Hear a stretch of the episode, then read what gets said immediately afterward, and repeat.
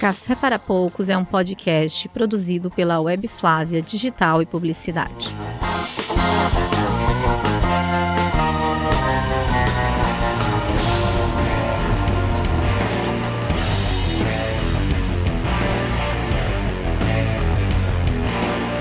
Mais um podcast Café para Poucos da Web Flávia. Eu sou Flávia Costa e começa agora mais uma Salada Mista Digital. Trilha sonora especial de hoje tem que ser algo que honre o nosso convidado. Antes de falar dele, Stephanie hoje não falará em libras, por favor, apresente-se, seja simpática, dê oi para os nossos ouvintes. Oi, ouvintes do nosso podcast, tudo bem? Hoje eu vou tentar falar um pouquinho mais. Viu?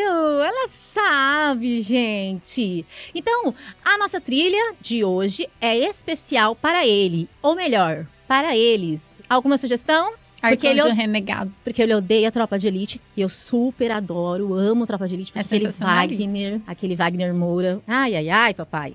Mas... Gi, essa é pra você. Fecha seus olhos, dá play e veja na sua frente agora. Arcanjo Renegado, Marcelo Belo Júnior. República é um país ladrão. É do Brasil, onde vidas são tiradas, cortejadas por fuzil. Do alto do morro nós vemos tudo. Fica ligado.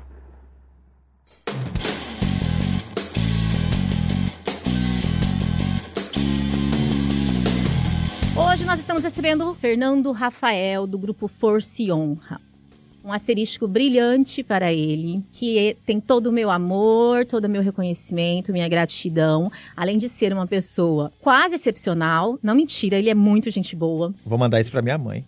Ah, além de ser essa pessoa excepcional, porque ele me, a gente se conheceu num momento muito tenso da minha vida, e ali eu percebi o quanto ele é profissional e o quanto ele sabe ser querido quando ele quer. Mas detalhe para o quando ele quer. Rafael, diga oi. Oi, bom dia, boa tarde, boa noite, não sei quem, para quem tá assistindo, ouvindo o podcast, né? É, porque é qualquer hora do dia. Isso. E outra, então, nossos e cumprimentos. Sempre, e sempre, em algum lugar, tá na hora de beber. Concordo. Né? Então, pode ser qualquer hora. Claramente. Vamos falar um pouquinho hoje sobre força e sobre honra de modo geral. E a gente aborda os nossos assuntos ao redor disso. Vamos lá, porque o tema do podcast de hoje é tiro, porrada e honra. Um belo dia, era uma vez... era, era uma vez num reino não tão distante, uma mulher desesperada com a sua medida protetiva, que não sabia o que fazer e não saía de casa, e de repente ela teve um surto e falou: não, agora eu vou sair dessa bolha, não sou eu que sou presa, não sou eu que sou bandida, e sair no maior estilo Kate Mahoney. Se você não sabe quem é Kate Mahoney, fica com a referência de Tomb Raider. Cheguei na F H pra comprar, ou, ou pra atirar, eu não sei o que eu fui fazer aquele de F H. Eu fui até sem bolsa. Depois eu fiquei com vergonha, porque eu não tinha cinquenta reais pra pagar. A Gi e o Rafael... Toda descabelada, parecia uma bruxa saindo dentro de uma garrafa. Verdade, gente. É porque eu estava... Deixa registrado, não, porque todo mundo um só vê a Flávia... Não, mas eu buraco. Eu tava muito assustada. Aquele dia parecia uma muito bruxa saindo dentro de uma garrafa. De gostou? Ela ganhou até um abraço aquele dia. É, gente, eu tava... é, é gente... O braço do Rafael é raro. É que vocês não sabem, eu tava muito louca. Eu tinha noventa dias que eu não saí de casa. Nossa! Eu fui acolhida, fui orientada e encaminhada para uma palestra que, na verdade, assim, eles tinham um curso só para elas, mas estava lotado. E eu, louca, queria, porque eu queria. Então, eu, Rafael... Minha filha, é o seguinte, ó, vou te bater a real. E aí, a gente conversou, tá? Ele me, me ensinou o que é a técnica vida, me deu algumas dicas. Depois eu fui frequentando o stand de tiro e fazendo outros cursos. E, acredite, experimentando várias armas e munições. Rafael, fala pra gente aí da Força e Honra, como nasceu... A tiroterapia é só a cerejinha do bolo, eu sei. Bom, o grupo Força e Honra começou com a Força e Honra Treinamentos Especiais. Somos um grupo de cinco amigos, onde todos são policiais militares. E nós tivemos uma demanda, né, de próprios, próprios amigos nossos, pedindo pra gente dar um treinamento aqui, um treinamento ali. Meados de dois mil e dezessete, decidimos fazer um curso. Esse curso foi um sucesso, fizemos outro, foi outro sucesso, outro, outro sucesso. Tivemos um problema no meio do caminho com um vídeo nosso, né? Já que a gente está falando de uma plataforma digital, então a gente tem, teve um problema num curso de sobrevivência urbana, onde eu estava fazendo uma demonstração com uma arma, com munição de manejo, e tinha pessoas a vinte metros de distância e eu fiz o tiro num alvo de papel, só que, que você com munição é profissional. de manejo, com munição de manejo, e filmaram esse vídeo. Esse vídeo caiu no Brasil inteiro, no mundo inteiro. Ah, foi então um... você é International Drive. Foi um... É, você... Foi legal, foi legal. Você eu é recebi... conhecido internacionalmente. É, eu recebi notas de repúdio da China e uma da Rússia. Vamos lá. Esse vídeo, né, foi divulgado, a gente foi massacrado por muitos especialistas de tiro que existem. Assim, hoje nós temos um fenômeno, né? Todo mundo é especialista em tudo que faz. Teve gente que nunca pegou numa arma, mas ela fala de tudo sobre uma arma. São coisas que a gente difere muito grande, que é o conhecimento e... É, entrou no são... Facebook e todo mundo é, vira juiz. É isso, todo mundo sabe de Tem tudo, opinião né? técnica, isso, balística. Lá, especialista, é o especialista de Google, né? Professor de então, Deus. Isso, então tivemos muitas críticas desse pessoal e as pessoas que conhecem realmente sabem como é que é, não falaram nada ou deram apoio. Mas então, aí, foi aí que você ficou International Drive, conhecido não, internacionalmente. a gente já, já tinha, todos nós já tínhamos, mas virou uma polêmica. Com isso, teve um crescimento muito grande, a procura foi muito maior. Porque a polêmica... A polêmica gera isso, curiosidade. A polêmica gera curiosidade, então todos vieram atrás. Uhum. Então, com isso, a gente saiu de locação de stand dos outros e nós criamos hoje um monstrinho chamado Força e Honra, né? Aquela estrutura maravilhosa isso, que você precisa toda conhecer. Toda a estrutura que está lá no centro de Cuiabá. Que fica na Avenida General Melo. trezentos e cinquenta e um. Eu, eu, né, costumo falar para todo mundo que aquele vídeo foi... o passo inicial para a gente ter toda uma estrutura que a gente tem hoje e atender os nossos clientes, nossos amigos da forma que nós atendemos hoje. Você transformou o escândalo em publicidade? Um escândalo virou... Não vou falar é, uma publicidade. Gente, teve uma publicidade é gratuita, mas ele teve um, um passo. É a, a partir de transformar daquilo, o impacto em impulso. Isso. A partir daquilo, os stands fecharam as portas para a gente. Não para nós, para as pessoas, né? Mas fecharam as portas para os nossos cursos, por nós fazermos cursos diferentes. Nosso curso é diferente, é voltado para a realidade, então o manuseio é diferente. Então os estandes de tiro de, da, da capital, que foram nossos parceiros, tudo, eles fecharam as portas com medo de ter vinculado Evitar ao contexto. Polêmica. Isso. Então quando eles fecharam para a gente, a gente falou, não, não, não vamos parar. Então nós fizemos tudo e montamos aquela estrutura que hoje é uma das melhores estruturas do estado, em tamanho, em capacitação, em capacidade de receber pessoas, em qualificação e... Temos novidades também de aí. Instrutor, isso, né? De toda a equipe técnica. Eu Toda posso dizer. De tiro, né? Eu posso dizer porque sempre que eu pego um cliente. Pego um cliente, não, né, gente? Sempre que a gente fecha um contrato, é, eu faço uma pesquisa de mercado, a gente visita outros estandes, dá uma olhada. São Paulo, Rio, Minas. No sul, inclusive interior do estado de Mato Grosso. E é impressionante como realmente esses meninos são muito faca na caveira. E falar faca na caveira, você falou pra mim que ia me contar o que significa caveira? Vamos lá, a caveira, a gente vai até dar um, pra unidade de presente, me cobra, tá? Pra colocar uma caveira aqui dentro. A caveira... Duvido! Essa semana eu vou lá buscar, tá? Duvido, gente. A caveira, ela... A caveira que é usada nas operações especiais, ela é uma caveira com uma faca em cima, né? Com um punhal em cima dela. Que é a expressão faca ela... na caveira. Isso. Que ela representa a vitória da vida sobre a morte. Então, lá atrás, na época de Hitler, que fazia toda aquele... aquela... matança de gente, existia um comandante, onde esse comandante era o cara que fazia, que ordenava todas as mortes. Então, as forças especiais, se eu não me engano, eram forças especiais britânicas na época, não vou saber o país certinho, mas alguém, uma das forças especiais... Falava foram, inglês. Chegaram no escritório desse cara, lá no bunker dele, tinha uma caveira humana na mesa, então eles chegam com um punhal deles, um Faber-Sykes, e cravam em cima dessa caveira. E ali ele fala que simbolizou a vitória, né, da vida, que seriam as forças especiais, sobre a morte, que seriam os, os nazistas. Então ele crava aquilo ali e aquilo ali vira um símbolo. Fora disso, a caveira tem o significado de inteligência, paciência, sabedoria muito grande.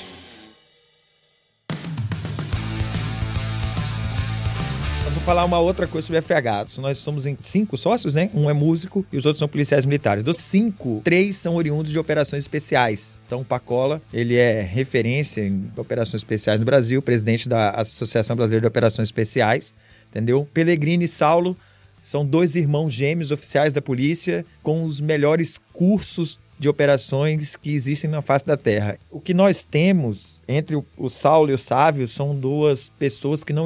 As características não existem no Brasil. Dois oficiais de polícia, dois irmãos gêmeos, onde os dois são operações especiais e os dois são dedicados a isso. Não existe no Brasil ninguém com essas características, né? Os dois fizeram o curso juntos, os dois se formaram, trabalharam juntos. Eu costumo dizer que estande de tiro nenhum no Brasil você vai chegar e ter uma equipe qualificada dessa forma. Aí a gente costuma dizer que cada um de nós tem as suas especialidades. Então, se a gente for falar de tiro de precisão, eu vou falar com o Pacola, formado no C O T da Polícia Federal, um dos referências em tiro de precisão. Se eu for falar do Pelegrini hoje, Pelegrini é um dos, ele é vice-presidente da Associação Brasileira de Atendimento Pré-Hospitalar em Combate, mas é especialista em mergulho, é um cara que tem todos os cursos operacionais que existem. Esse A P H tático, né, que é aquele de... Atendimento pré-hospitalar de combate. Qual que é a diferença dele para o de bombeiro? O bombeiro, ele trabalha com trauma, pancada, e o A P H tático, ele, o bombeiro, ele preserva a qualidade de vida quando ele vai atender alguém. Então, se ele chega em algum local e o cara tá lá com a metade da perna arrebentada, ele vai fazer de tudo para salvar aquela perna. O operador de A P H e combate, em combate, se você vai perder a sua perna depois, mas vai ficar vivo, isso é o que importa para ele. Então, aquilo que a gente escuta, do, por exemplo, a pessoa machucou, não mexe nela. Isso é uma orientação dos bombeiros. Sim. Porque na hora do vamos ver, é A P H até, de trauma, né? A questão do tático. Acidente de carro é uma coisa, que é o A P H dos bombeiros, chama P H T L S, Trauma Life Support. O de A P H, não, costuma ser tiro, coisa de lacerante, então a gente vai trabalhar de outra forma. Até na fazenda também se aplica nessa questão do Sim, A P H tático. Nós estamos fazendo turma para mães. Sério? Um é, até em casa, a Gi comentou isso comigo. Teve um policial nosso, uhum. aqui do Mato Grosso, que teve um acidente dentro do box do banheiro. Ele tinha feito o curso de A P H, o treinamento de A P H com o Pelegrini, ele cortou uma... Artéria? Uma, não é uma artéria, mas uma veia calibrosa na mão, na mão. Você sabe o que, que, que, que ele fez? Ele tinha o torniquete em casa, que é um torniquete tático, né?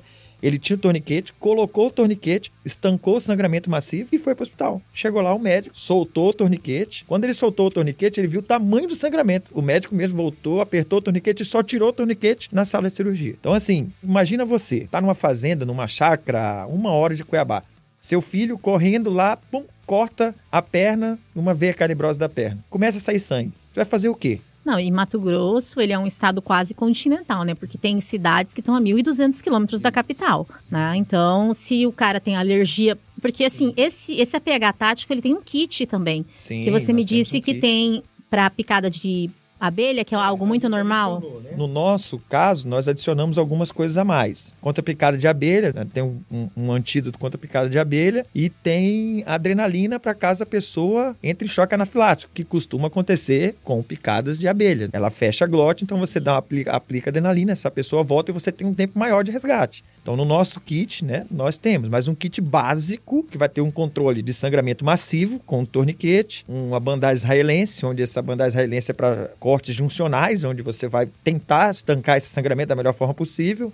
Vai ter selo de tórax para é, é, caso de um pneumotórax, a gente conseguir parar essa, essa entrada de ar dentro do tórax e que você consiga dar um suporte melhor para essa pessoa. Vai ter gaze de preenchimento e algumas outras coisinhas. O protocolo chama MARC. O M é massivo, de sangramento massivo de extremidades. O A de aéreo, para você melhorar essa vida aérea. O R de respiração, para a gente tem alguns equipamentos para a gente fazer essa pessoa respirar melhor. E o C de calor. Então, depois que você estabiliza esse operador nessas quatro letras, você desloca com ele para o hospital e você vai dar uma vida para ele. Muitas vezes ele não vai ter qualidade de vida, mas ele vai estar vivo. Aquilo que você disse de adaptação, porque... A Força e Honra Treinamentos, ela forma os clientes para a vida. Não são soldados, não são militares. Então, por isso que quando você vai lá e faz o A P H tático, tem toda esse, essa abordagem militar e a... o que você adapta dentro da realidade do cliente. Sim, se ele tá lá sim. em Cana Brava do Norte. Sim. Né? Se ele Esse, tá... assim, ó, a forma de colocar é uma forma militar. Então, a gente adapta isso. O protocolo, ele é um protocolo militar, tá? Mas não é proibido de ser usado, entendeu? É porque é de sobrevivência. De sobrevivência. E a coisa que mais se usa nisso aí é o torniquete. Que a gente prega que mais se usa, seja o torniquete.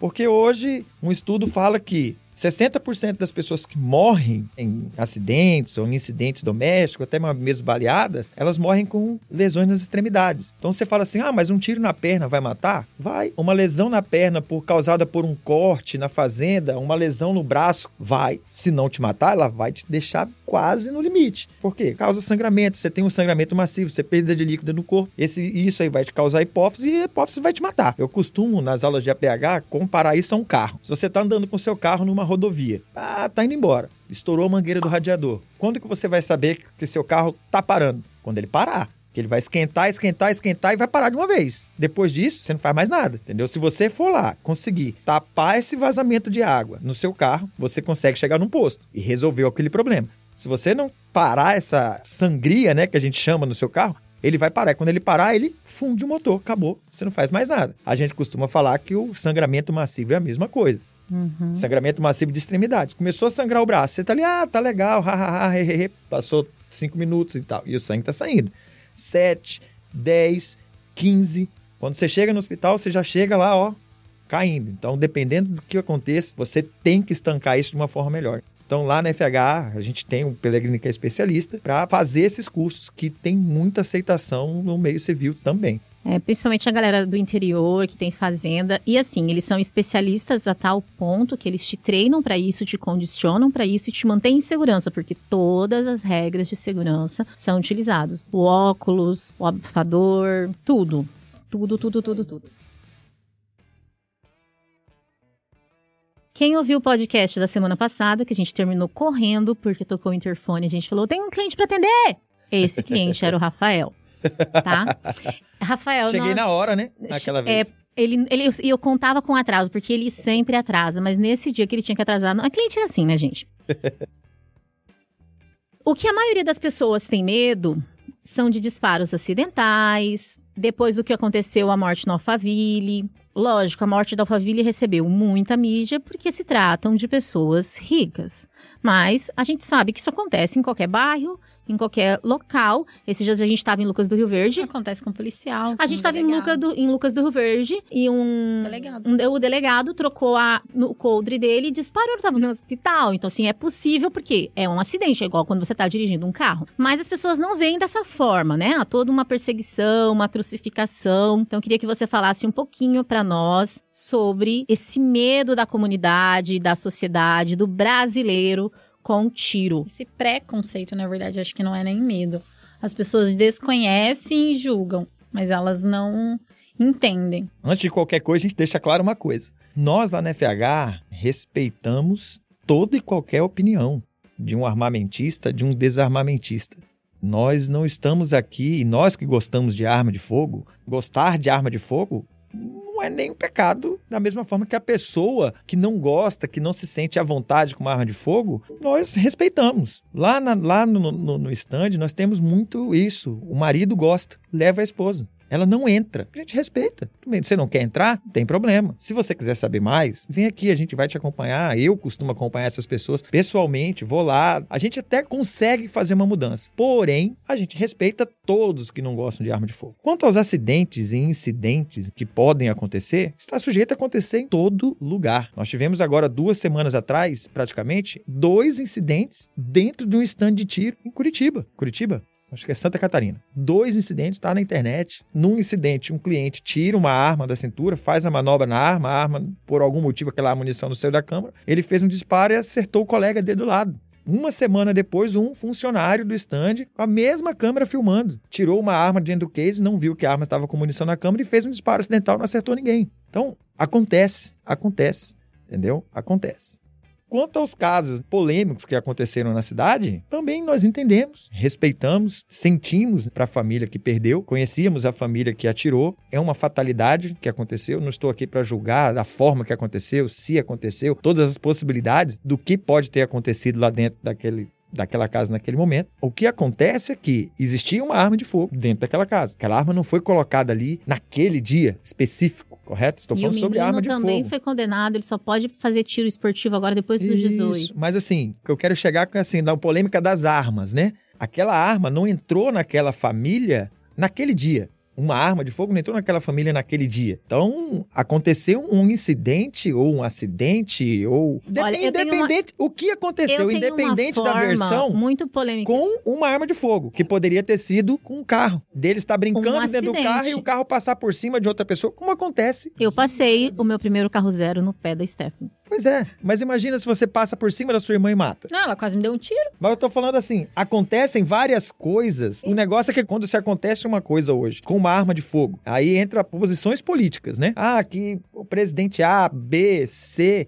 Gente, no governo anterior também teve incidentes com arma de fogo. Entendeu? O que a gente, quando a gente fala de arma de fogo, ela, ela é simplesmente uma forma que você tem de se defender. Você tem uma de se defender. Olha, o dia que eu, que eu fui na F H, que eu até levei a minha afilhada e a minha filha para fazerem a palestra, né, só para elas, é muito bacana para mães e filhas, de como elas devem ficar atentas, o Pacola falou algo que realmente é verdade. O que faz uma criança, sei lá, pegar a arma é a curiosidade. A curiosidade, gente, ela é mãe da inteligência e avó da criatividade. Então, a gente tem que estimular a criatividade, a inteligência, só que eles são curiosos.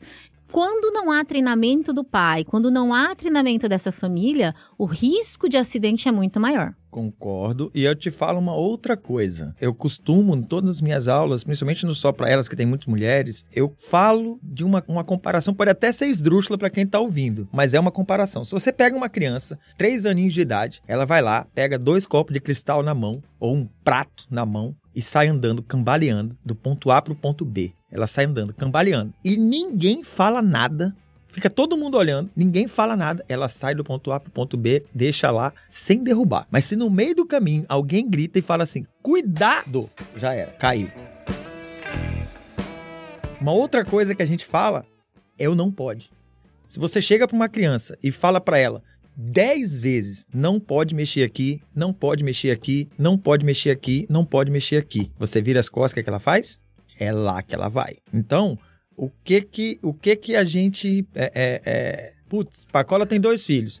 O filho mais novo dele, ele fez isso e a gente adota. O que que ele fez? Pega a arma, tira a munição da câmara, tira tudo e deixa a arma lá em cima e sai. O filho mais velho dele, tá? O menino foi lá.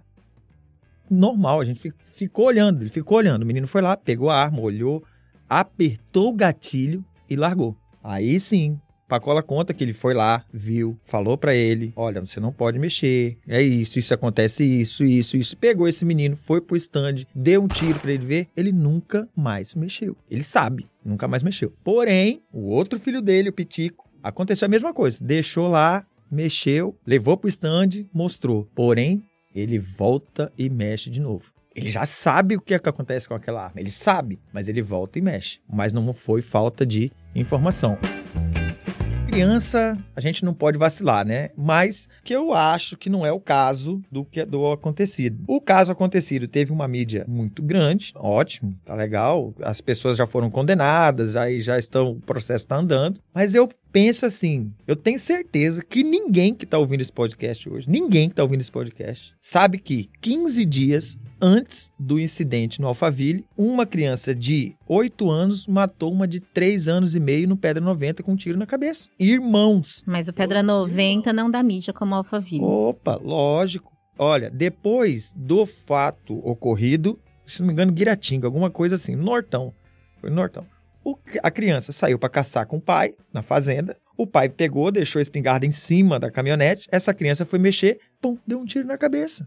Isso foi assim, depois do caso Alphaville. E não, não se deu a mesma ênfase ao caso. E nos três casos nós temos incidentes envolvendo armas de fogo. E menor. E menor de idade. Ou seja, se a gente for colocar tudo no bojo, nós não estamos falando da mesma coisa? Sim, sim, né? Nós estamos falando da mesma coisa em locais diferentes. Então, são questões da mesma forma que o campeão mundial de tiro júnior é do estado de Mato Grosso. O moleque foi campeão mundial e com tá dezesseis anos. Agora. Não, não.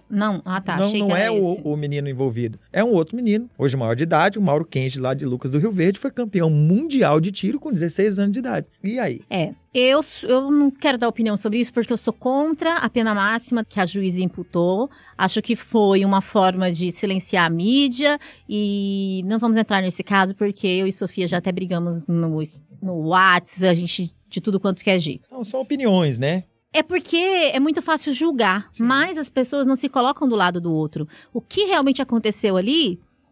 Olha, se você crê em Deus, só Deus. Se você crê no universo, porque as coisas acontecem. Ah, e esse dia eu tava falando pra Stephanie, você viu aquele cara que bateu a moto e ele voou da moto, caiu dentro do bueiro? Aí a Stephanie, tá de zoeira. Eu falei, juro, o cara bateu a moto e caiu dentro de um bueiro. A Stephanie, então deixa eu te contar uma. O cara precisava, é, precisava de um transplante de coração e Deus falou, esse cara não vai receber o coração. Mas aí pegou o coração, colocou dentro da caixa, o helicóptero caiu, o coração continuou, pega esse coração, corre com esse coração, na hora que chegou no hospital... O cara tropeçou com o coração. E o coração... Caiu fora caiu. da caixa. É, então, gente, eu acredito que o que é pra acontecer, acontece. Não há glamour nenhum em morrer de portão, né? Mas eu quase morri de portão. O portão de uns duzentos, trezentos quilos caiu na minha cabeça, eu desmaiei, levantei, pra mim tava tudo normal. Mas na hora que eu fui na pia, eu vi que tava sangrando, aí eu fui no, no hospital por conta do sangue. Fiz a ressonância, tá tudo normal, tá? Passou bem, mas acontecem, são acidentes. Meu pai tinha deixado aberto o portãozinho, o portão era basculante, na hora que o portão abriu, eu tava embaixo, ele veio pá e eu, né? Então, são acidentes que acontecem. Uma coisa que eu aprendi na F H e que eu aplico muito, assim, no meu dia a dia, porque eu ando muito sozinha, em eventos, agora não tá dando tanto eventos, mas com as crianças e tudo mais, é que noventa e cinco por cento é prevenção. E a questão do curso só para elas é sensacional quando ele mostra como nós, mulheres, não somos educadas para ficar atentas. A gente fica no celular, a gente sai e fica dando bobeira lá na frente de algum estabelecimento. Então, eu queria que você falasse para nós um pouquinho, por exemplo, o percentual de estupradores armados é mínimo. Sim. E por quê? Porque ele te pega na surpresa, ele te pega despreparada. Eu queria que você falasse um pouquinho sobre isso. Uma diferença dos nossos cursos, né? Eu acho que pelo fato de nós sermos todos policiais militares com mais de quinze anos de serviço, então nós atendemos praticamente todos os, todos os tipos de ocorrência. De briga de marido e mulher, a ocorrência de roubo a banco, nós tivemos esse que são as crises principais, ocorrências com refém, então... É uma gama muito grande. Então, o que, que a gente aprendeu quando a gente sentou para fazer os nossos cursos? Nós temos que fazer algo diferente do que as pessoas fazem. Então, nós temos várias empresas de treinamentos no Brasil e que focam o curso apenas no tiro, que realmente é o que muita gente quer, ir lá atirar, ter um pouco de adrenalina. Mas não, a gente decidiu botar o nosso curso como uma experiência de vida. Então eu quero que o meu aluno que vai lá ter o curso, ele saia dali como você saiu. Até hoje, pô, você lembra de tudo, você observa tudo. E isso pra mim é um, foi um aluno que deu um retorno, que deu um sucesso. Porque, cara, tudo que a gente ensinou na parte teórica, ela aprendeu. E muda a vida da e pessoa. muda a vida da pessoa. Então quando a gente fala dessa parte teórica, eu costumo dizer que até um macaco atira. Você pega uma arma, coloca na mão do macaco, ele vai puxar o gatilho e vai atirar. Uma Papagar, criança de cinco anos... Falar, até papagaio fala, né? Isso, uma criança de cinco anos pega lá, atira. E o tiro é diferente de... Vou colocar direção. Uhum. Você tem vários estilos de direção. Então, você pode dirigir um carro automático, um carro turbo, um carro com manual, um carro um ponto zero. Não, o tiro, o fundamento é o mesmo. Então, o que você vai aprender aqui na F H como fundamento de tiro é o que você vai aprender se vier um SEAL americano, um atirador americano que vai te ensinar a mesma coisa. São cinco fundamentos básicos, é aquilo, não tem segredo. Mas a gente queria fazer alguma coisa diferente. Então, a gente trabalhou com estatísticas e prevenção. O que, que é melhor para uma pessoa? Que ela reaja a um assalto de forma correta. O que, que é reagir de forma correta? Eu entendo que a reação, ela já é... Na reação, você já perdeu. Ou seja... Essa pessoa já, quem for te roubar, já chegou perto de você, já, já falou, tá com... perdeu o Playboy. Perdeu o Playboy. Tá perdido. Já era, já se arrombou. Você então, falhou nos noventa e cinco por cento. Falhou. Quando você cai, a gente dividiu em noventa e cinco por cento a prevenção. Então é muito melhor você se prevenir e evitar um confronto com uma pessoa que está preparada, que é o ladrão, quando ele sai de casa, ele sai assim, hoje eu vou roubar X, eu preciso... Ele tá preparado. Isso, né? Ele fala assim, eu preciso de um iPhone doze. Ele vai buscar um iPhone doze. Por que que ele vai buscar um iPhone doze? Porque ele tem que pagar esse iPhone doze pra alguém. É, porque se ele não pagar, forma, ele vai morrer. Da mesma forma que eu saio pra trabalhar na segunda, ele sai pra pagar os Sim. corre da semana. Da mesma forma que eu vou pro happy hour na sexta, ele, ele também sai. vai. É isso. É, é esse é o exemplo. Você sai pra trabalhar e acredite. Já trabalhei muito tempo na área de inteligência e a gente ouviu muito, né? Escutas telefônicas. Eles falam justamente isso. Bora, galera, vamos trabalhar, vamos Pô, trabalhar. Corre que tem que pagar Sim. a fralda das crianças. Não, pro final de semana tem festa, tem baile em tal lugar. que ele tem que ir lá ostentar, entendeu? Então ele tem que fazer isso. E é isso que eles fazem, só que ele sai pronto pra matar ou pra morrer. Você, uhum. quando sai da sua casa, você sai pronto pra matar alguém? Você senta no seu carro e fala assim, hoje eu vou matar alguém. Não. Tá, você louco. Fala assim, Flávia, eu vou lá pra Web Flávia, tá? Pô, oh, legal. Talvez eu passe na padaria, tome um café. Não quer saber. É, mas o curso mudou totalmente a Sim. minha vida. Então, a gente fala que pra você evitar um roubo, ser vítima, vamos colocar ser vítima Porque de modo até geral. Até estacionar Isso, influencia. Você presta atenção. Você tem que trabalhar com noventa e cinco por cento de prevenção. Então, o que, que seria uma prevenção? Simples. Um modo simples de prevenir. Você sair do, do estabelecimento, uma mulher, por exemplo, sair do estabelecimento, já ter na mente onde está o carro dela, sair com a chave do carro na mão, chegar, parar em determinado ponto, observar o ambiente para ela ir pro carro dela. Isso é simples. Mas o que, que acontece com as mulheres hoje? Nada contra as mulheres, viu, meninas? Eu acho é, que, no é assim. geral, todo mundo tá que bem que distraído. Ela sai com o celular na mão, a chave jogada dentro a da bolsa. A chave tá dentro da bolsa. E ela vai, vai, vai, vai. Nada. Muitas vezes, ela passa do carro dela. Acredite. Ela tá indo no estacionamento do shopping. Tá, tá, tá, tá, tá, tá, tá. De repente, ela... Ih, meu carro tá aqui atrás. Passou. Aí ela volta, bota a bolsa em cima do carro, vai procurar a chave. Quando ela não tá fazendo isso, falando no telefone. Então, ela tá ali, falando no telefone, procurando a bolsa. Olha o tempo. E uma pesquisa que a gente fez com as nossas alunas e nossos alunos, da maioria das vezes dos que falam que foram roubados. Você fala assim, você não viu a pessoa do seu lado? Sabe o que eles falam? Rapaz, ele brotou, brotou do meu lado. Gente, como que a pessoa brota do lado? É. Ela brotou ou você que não viu ela chegando? Então, as pessoas não veem o seu oponente, né, se aproximando. Porque se ela vê e ela sentir, ela vai embora. Eu ia falar disso, assim, três coisas pra mim sensacionais. Primeiro... É, Flávia, acredite no seu instinto. Sim, acredite Se no seu instinto. Se você sentir, acredite no seu instinto. Então, assim, eu sou muito é, disso. A questão do amigo não anda em triângulo, amigo anda um do lado do Isso. outro. Você tá na rua, vem três caras, um de um lado, outro do outro. Cara, você vai ser assaltado. O amigo anda um do lado do outro. Sim. Não anda em triângulo, não anda em formação tática. Sim. E a técnica de vida, né? O vida. Que é o ver, verdade, são identificar, coisas, decidir né? e agir. E assim, quando a gente fala de pressentimento, acredite no seu pressentimento. Por quê? Porque existe um estudo americano que mostra que aquele aperto que você sente quando você entra num lugar, aquele friozinho que dá, é real. Aquilo ali é real. Uma outra coisa... É a, te- a teoria de Cesare Lombroso. A gente chama dos lombrosianos, né? Porque é dele. Então, o Lombroso, ele faz uma descrição do que é essa pessoa. Do que seria um meliante. Então, você já parou pra fazer?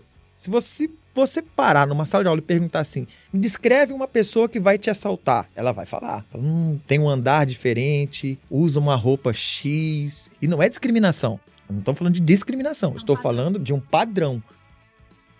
E, é, é, e esse padrão você consegue observar. Então, imagina, você está indo para um estacionamento onde seu carro está mais longe. Você viu aquela pessoa vindo. Você já deu aquela primeira sentida. Você olhou, tem mais dois andando em triângulo, né? Um na frente, outro lado da rua. Tem uma calçada, mas está todo mundo na rua. Por que, que ele está na rua? Porque na rua ele tem uma visão maior. Está conseguindo ver viatura, ver guarda de rua. E você sente tudo aquilo e você continua indo para o seu carro? Não, pô. Como é que você evita isso? Simples, volta, volta, chama um amigo, entra numa casa, entra numa loja, mas não, as pessoas não acreditam nisso. Aí ela é vítima, não tem como. No começo da pandemia eu fui comprar seis cabos de vassoura, porque o Arthur queria fazer uma cabaninha de índio. E é óbvio que seis cabos de vassoura, sai com aquele trem trambolho, é uma coisa Na desconfortável. Mão, sim. E o carro estava parado para sair. Como ele está parado para sair, eu tinha seis cabos de vassoura na mão, eu fui atrás, porque tinha que colocar no porta-mala. Mas na hora que eu saí do extra, eu senti que eu estava sendo observada. Aí, o que, que eu já fiz? Peguei a bolsa, cruzei, segurei e em uma mão eu mantive um único cabo de vassoura. Abri o carro, coloquei as outras, joguei a bolsa até lá dentro, fechei. Quando eu fechei, é, o, eu vi o rapaz se aproximando, tá? Ele era loiro. Era um senhor, na verdade. Ele era louro, bonitão, assim.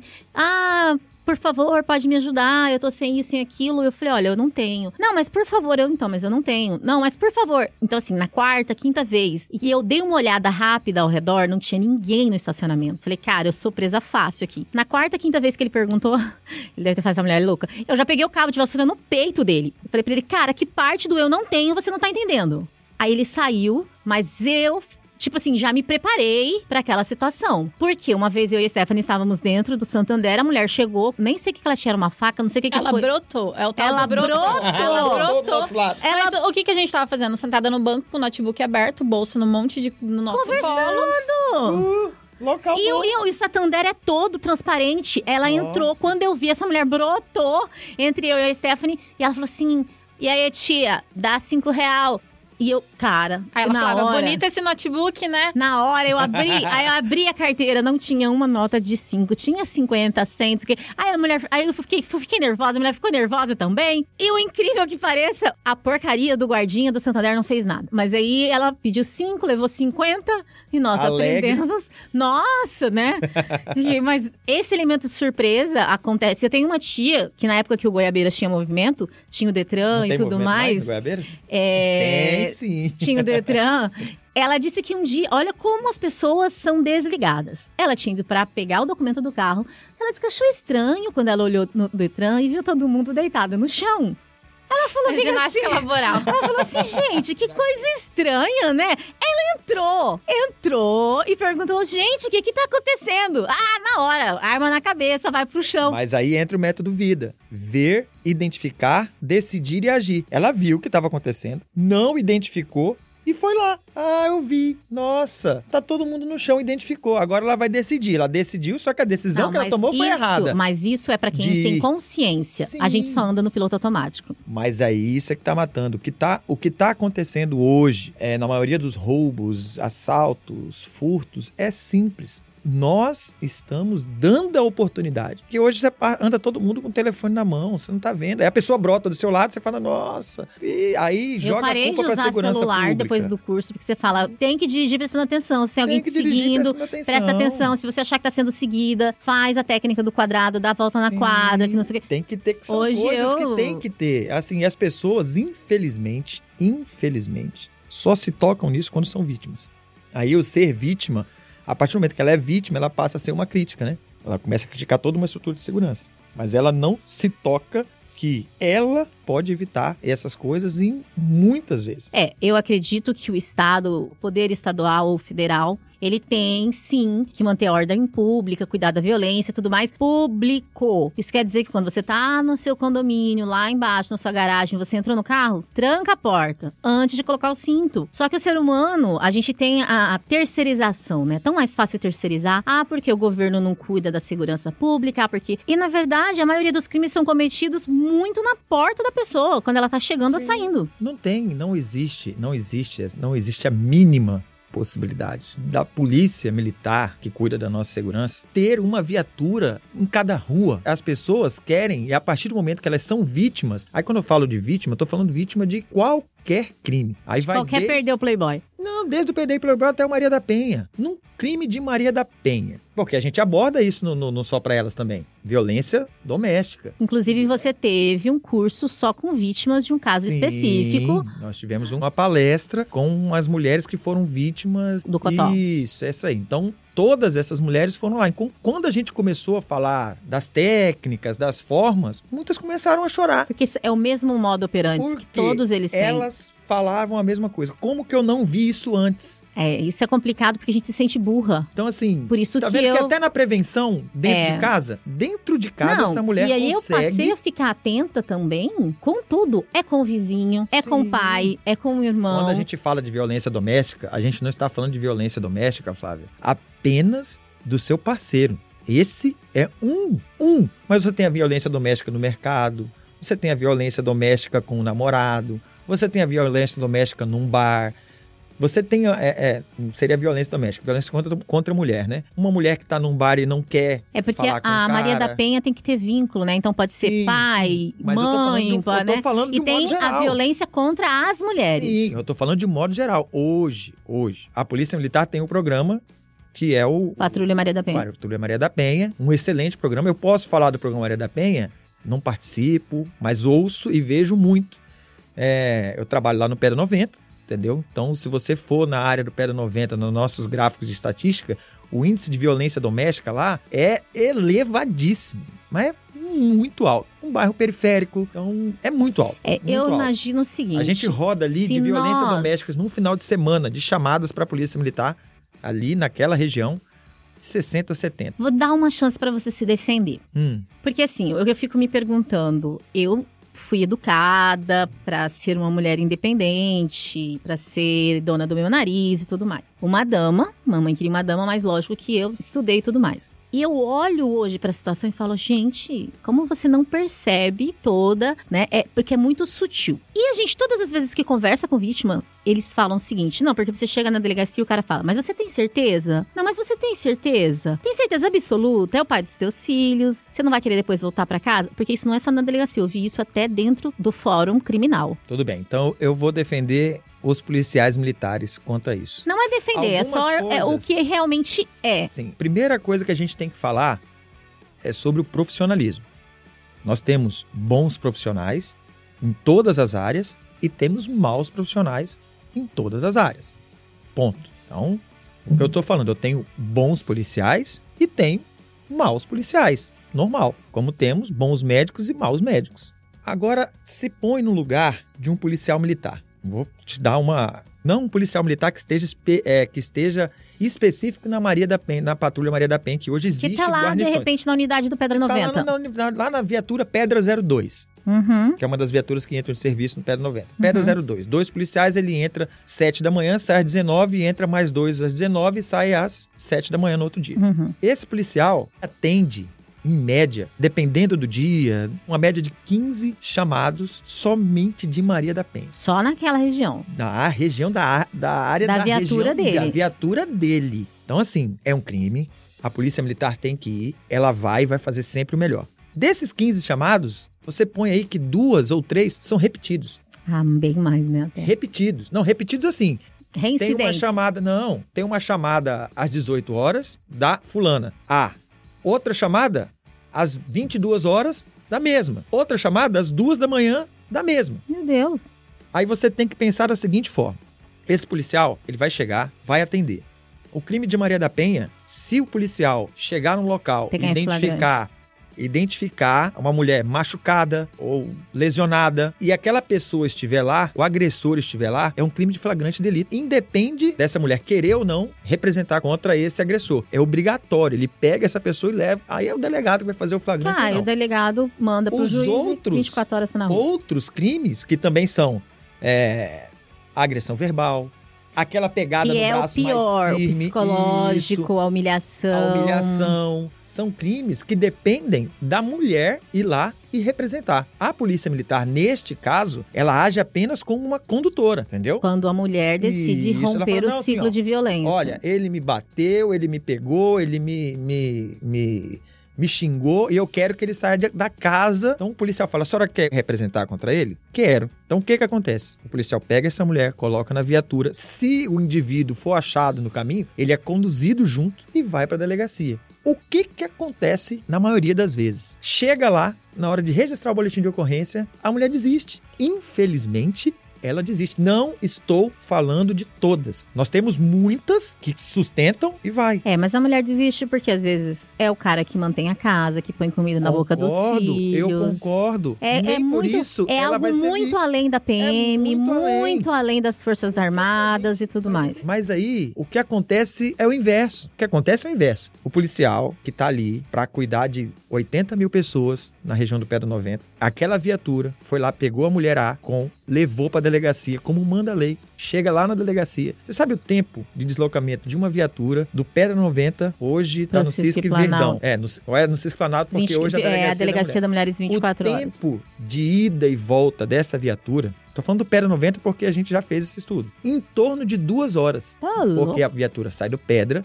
vem pro Planalto, tem que registrar a ocorrência, ah, é flagrante delito, tem que ficar lá, eu, tem próprio, fila. O próprio policial sim, tem que deixar um depoimento sim, dele lá, um relatório. O policial tá conduzindo. São duas horas fora. Duas horas fora. Agora você imagina um policial que pega quinze chamados desses. Ele não vai combater o cara que tá roubando, que tá com som alto. Não, ele vai passar o dia inteiro combatendo Maria da Penha. Então, quando o policial pega lá essa mulher, não estou falando que o policial está certo. Muitos deles perguntam, a senhora vai representar? Porque se a senhora não for representar, a gente nem vai sair daqui. Porque não adianta. Ele tá fazendo um serviço perdido. Ele tá fazendo um serviço de táxi, saindo do Pedra, indo pra delegacia. Chegando na delegacia, ele não representa, volta com a mulher pra lá. Aí o marido é solto em cinco horas. Você tá me entendendo? Que depende...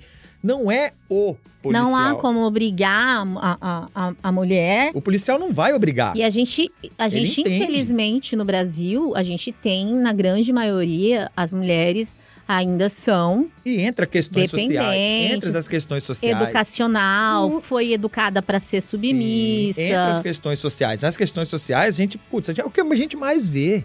É o que uhum. a gente mais vê lá. Ela passa o dia em casa cuidando de três, quatro, cinco crianças. Esse marido sai para trabalhar. Volta, às vezes toma uma, toma outra, chega lá, ela briga, eles brigam, um se agride, se agridem. Isso é o mais comum. Então, a sociedade... por isso que eu falo que a sociedade precisa se mover em favor dessas vítimas, porque se eu, por exemplo, com a minha, com o meu grau de instrução, sofri todos os cinco tipos de violência descrita na Maria da Penha, e até a violência contra as mulheres, que são desdobramentos dessas. E eu não tinha consciência, eu não percebia. Imagine, então, aquela pessoa, aquela mulher que nasceu ali... Que, porque, às vezes, no Pedra noventa... No Pedra noventa, eu tava conversando esses dias com a Ruth, a, com a Ruth Arruda. Ela falou pra mim, Flávia, tem mulher no Pedra noventa que com trinta anos é avó. Oxi, normal. trinta anos é avó. Normal, é, Flávia. Mas antes dessa união, disso tudo, a gente precisa de um trabalho de conscientização. Porque hoje você enxerga isso porque você teve como experiência. Porque quantas de nós não ouvimos, ah, ela gosta de apanhar, ela volta pro marido porque ela gosta de apanhar. É, isso se ouve muito. Então, mas o que acontece, o que eu penso?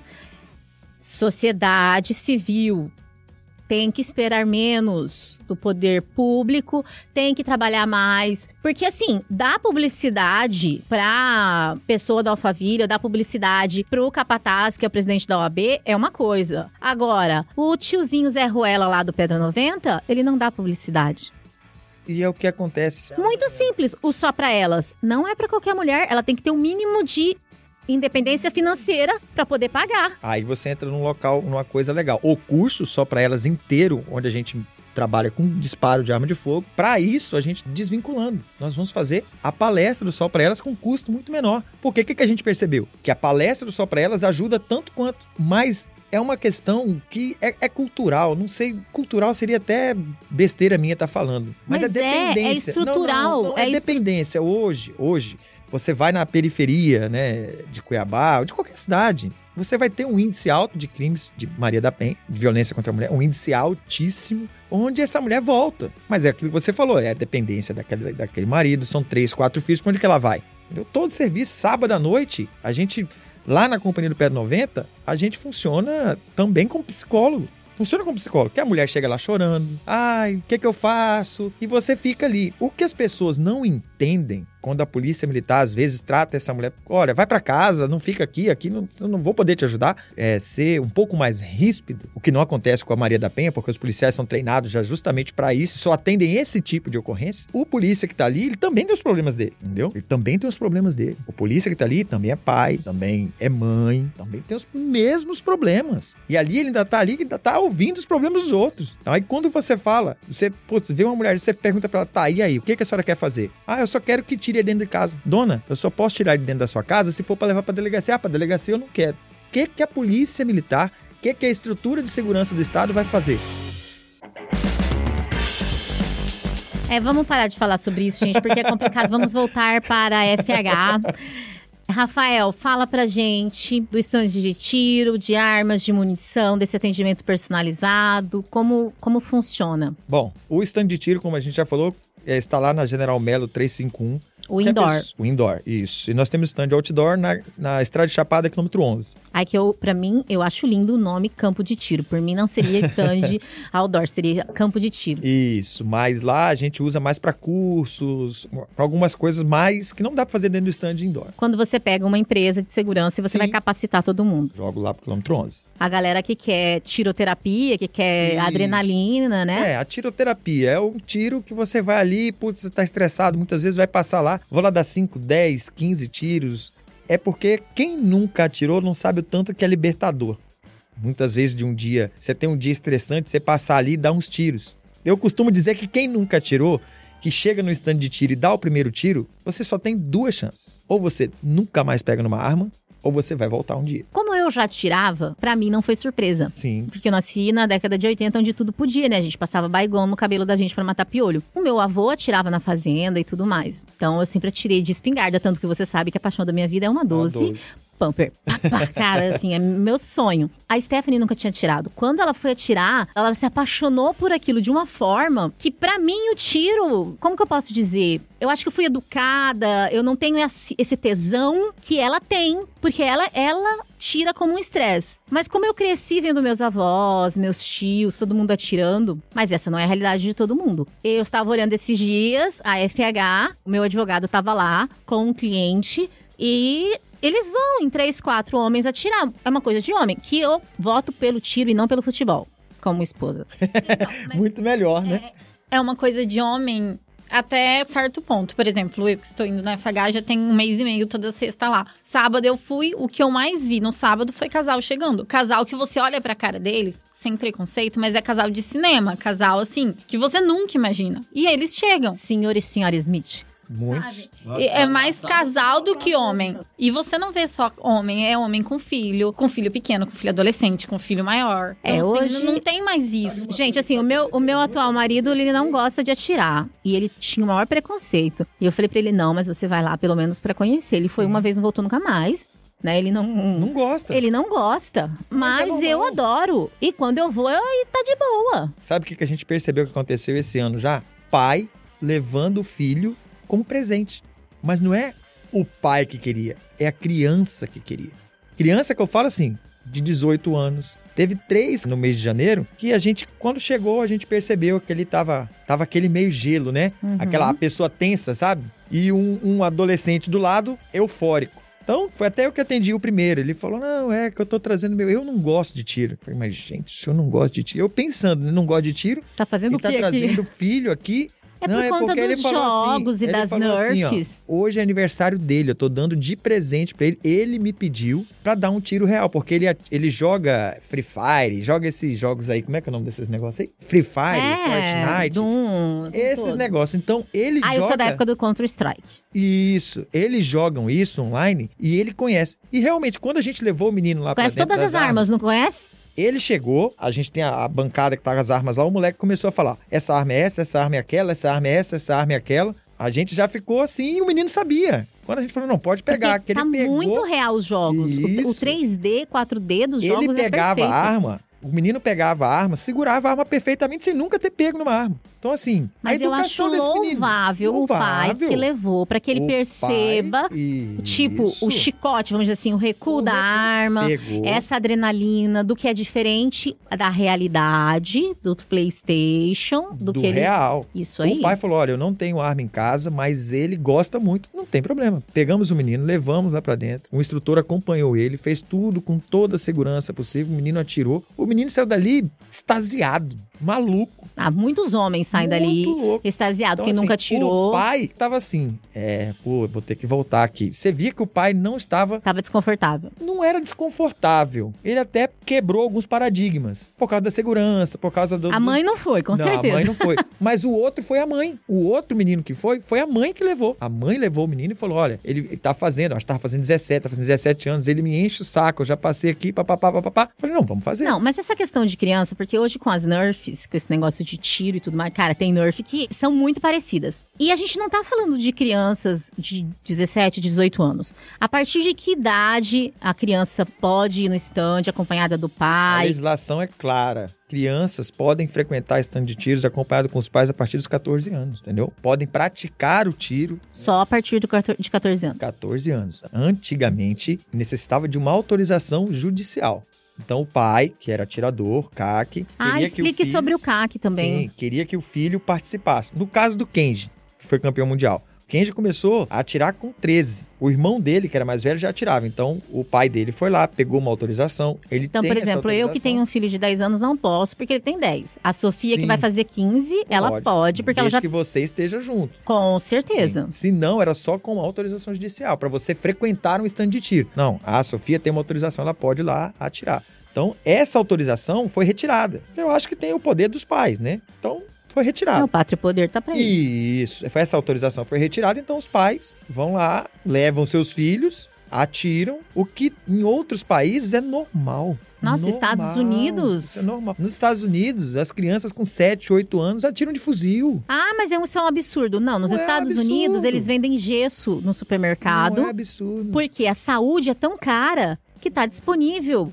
Ele chega para comprar a carne e o pão, ele já leva a munição, é, já leva o, o, o A P H um tático dele. Isso, é. Ele tem um problema. Olha, nos Estados Unidos hoje, a gente tem muita importação de armas, os atiradores. Não tem armas. Nos Estados Unidos hoje, para você achar uma arma específica, tá difícil. Por quê? Com essa questão política lá de mudança do, do Trump, do para, Trump o para o Biden. Biden, muda a mentalidade, um era liberal, outro já não é, outro não gosta de arma. Essa frescurada toda, o que, que aconteceu? As pessoas que gostam de armas, quando começaram a ver que o Trump ia perder, compraram tudo. Então, os Estados Unidos hoje, você antes você ia lá, comprava munição, você não compra, mas não tem. Mas não vamos muito longe, porque o Paraguai, nós fomos assaltadas no Paraguai, lógico que eu... no Paraguai é bom, hein? Eu, eu fiquei em castelhano. Eu fiquei louca, vazei rápido a Stephanie, não, ela nós preferiu passar o dia inteiro sendo assaltada. A gente foi assaltada. Aí, assim, na hora que eu fiquei sabendo que o paraguaio, ele pode portar Sim. seis Sim. e ter, acho que doze. Sim. Eu falei, você tá louco? Sim, pode. Entendeu? E assim, a, eu chamei a polícia e ainda tomei uma ataca da polícia. É, eles podem. Gente, são coisas normais. A gente tem uma cultura desarmamentista. A gente fala que nós, é a cultura do cordeiro, né? É muito mais fácil. O que, que é mais fácil? Eu ser um cordeiro, ficar ali no meu cantinho, ou ser um lobo que eu vou caçar? Ah, não. O brasileiro ele tem a cultura do cordeiro. Então, hoje tá muito... Tá mudando, devagarzinho. Nós ainda temos... Nosso, um, eu vejo um problema com referência de arma de fogo, é que as pessoas que são... O brasileiro, ele é muito estimulado pela mídia. Então, uhum. se você tem uma mídia de massa que é desarmamentista, você tá falando pra massa que arma é uma coisa ruim. Uhum. Agora, se você pega, assim, por exemplo, do governo atual, não vou falar do presidente em específico, do governo atual, se você pegar os índices de crimes com arma de fogo, pessoas matando as outras, e relacionar ao número de armas adquiridas pelo civil, você vai ver uma discrepância gigante. Aumentou o número de armas e diminuiu o número de homicídios dolosos. Aumentou o número de armas e diminuiu o número de roubo seguido de morte. É, nós estamos num estado que, além de, né, de, de ter distâncias aí continentais, a gente tem muitas fazendas e as famílias ficam dentro da fazenda. E eu acho um absurdo não ter arma na, na, na fazenda, mas porque pode. Aí o cara entra... Não, mas a maioria, porque a mulher não quer, porque não sei o que, papapá, não tem arma, o cara entra e faz e acontece. Eu não tenho a fazenda, nem a doze, mas eu pretendo ter a fazenda e a doze. E na cidade eu quero só uma Jericó, tá? Só? Só. Nossa. Só uma Jericó, por favor. Da Nossa. Antiga ainda, da antiga, com o brasão lá do Is... exército israelense. Israelense. Hoje, as pessoas podem ter arma na fazenda. Essa é a posse. A posse de armas. Ele pode ter arma na fazenda, inclusive ele pode andar com essa arma na cintura na fazenda dele. Outra coisa que diminuiu também, invasão de terra. Acabou. Por e o barulhinho, o cara... né? O cara corre duro. É, não... Por que você que pode o cara estar não sem munição? Não, se ué. Você fizer o barulhinho da doze... É, por que, que o cara não invade mais terra hoje? Por que, que as invasões de terra diminuíram, assim, grada... Despencou. Por quê? Por que... O presidente fez, o que, é que o governo atual fez? Olha, a partir de hoje, o cara que é fazendeiro, que mora lá, ele pode ter uma arma e pode andar com essa arma dentro da fazenda. Quem é o besta que vai entrar dentro da fazenda sabendo que o cara pode ter duas doze, pode ter um fuzil lá dentro? Não vai, né? Ai, Rafael, dentro de casa vou também ter que comprar uma coisa. Fazenda, porque agora já me imaginei Maria Bonita, assim, mas com uma dentro, doze. Dentro da sua casa é a mesma coisa. Não, mas se eu... eu falei, pro, eu falei pro, pro meu marido, falei, vamos comprar uma doze pra proteção da casa, não sei o quê. Mas você mora em apartamento. Sim, aí ele falou, você vai dar um tiro de doze aqui, vai vazar lá na outra torre. Mas é, é que eu quero é assim, a doze. Ó, hoje em dia, você pode ter é, como posse de armas na sua casa. Vamos colocar aí que você more numa casa. Casa, num terreno, no Boa Esperança, que tem os terrenos Gente, grandes. Gente, o Alphaville teve assalto, o Pacola mora no Alphaville e ele não tem o que fazer. Tem o que fazer. Então, você pode estar com essa arma dentro da Web Flávia. Você tem aqui uma área aqui na frente. Se você pegar a sua arma aqui dentro, colocar na sua cintura ostensivamente, ninguém pode falar nada pra você. desde que ela esteja como posse e esse endereço esteja cadastrado. Está? Beleza, aqui dentro você pode. Você não pode passar do portão para fora. Ah, vou lá, vou levar o Rafael ali fora no carro dele e eu saio com a minha arma exposta. Isso é porte legal de arma. Mas aqui dentro. Mas para as fazendas eu acho sensacional, isso, por uma questão de proteção, porque as famílias moram ali. Não só nas fazendas, nas casas. Nas casas também. É, porque quando a gente fala de fazenda, eu já tô pensando em doze. Eu gosto de, de, não, mas uma de arma longa, pode, né? Você pode mas ter. Você pode ter lá aquela G dois C, é, que é uma. Pode ter diversas armas. As Na armas verdade, assim, se você quiser bolso. sobreviver, quiser viver, você, cara, vai sobreviver com uma caneta, com a unha, é... com a mão. É aquilo que a gente tava falando. A vontade de viver tem que ser maior do que a vontade do malandro de te matar. É. A sua, o, que, o que faz você se defender é justamente isso. A sua vontade de ficar vivo. Não é a sua vontade de matar. Ninguém tem vontade de matar. Mas se você tiver que matar pra ficar vivo, você vai. Eu costumo falar isso principalmente com as mulheres. Do estupro. A mulher... Não, não é nem do estupro, dos filhos. Uma mulher, você pergunta pra ela assim, ah, você seria capaz de matar uma pessoa? Ah, não... Não, sai sangue, né? Matar pra quê? E se essa pessoa que você for matar estiver levando a sua filha pro quarto pra estuprar ela? Ela fala, ela muda até ah, o semblante. A força fala, que vem é surreal. Fala, eu mato na unha. Ela fala isso, eu mato na unha. Então, assim, essa das mulheres... E é instintivo, é, é instintivo, porque eu já me peguei brigando por conta de filho e depois eu falei, meu Deus, onde eu tava com a cabeça? É instintivo, é aquele instinto animal mesmo de proteção da cria. Um caso que a gente fala, né, de esquecer a criança dentro do carro. Aqui em Cuiabá tivemos um, né, de um delegado que infelizmente esqueceu o filho, o filho morreu. E no Brasil nós tivemos mais, mais alguns, mas nenhum é mulher.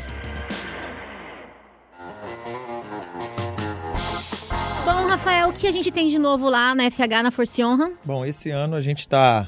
Nós, até março, nós vamos fazer a inauguração de uma parceria lá no fundo de um...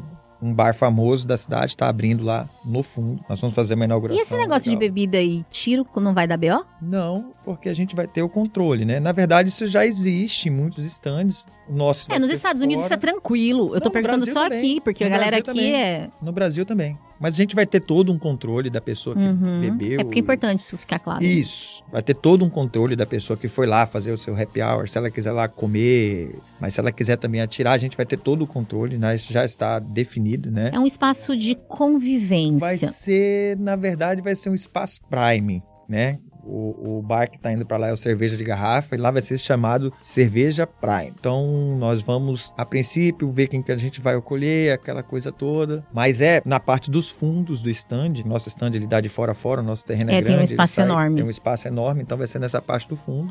E esse cliente que for lá no cerveja, que quiser experimentar, quiser, ele vai ter a opção de experimentar. Ou então, terminou, tirar. Tem que voltar pra casa. Pega a packzinha do... de cerveja dele e vai embora. Vai ter é, espaço kids. Pra mulher ficar lá com os ah, filhos enquanto legal, ele atira. Vai ter espaço kids. kids. Vai ter espaço kids para as crianças ficarem lá, vai ter almoço, vai ter É, uma gente, parrilha. Eu sou daquela que eu super vou atirar também, né? Vai Mas... ter uma parrilha lá, o pessoal tá comendo. Então vai ser um, assim, não posso dar muitos detalhes do projeto. É um projeto inovador. É um projeto inovador e o que eu posso dizer é só uma coisa. Vai ser o primeiro bar dentro de um stand patrocinado por uma cerveja famosa. Eu prefiro um espumante, prefiro... Vai, terá?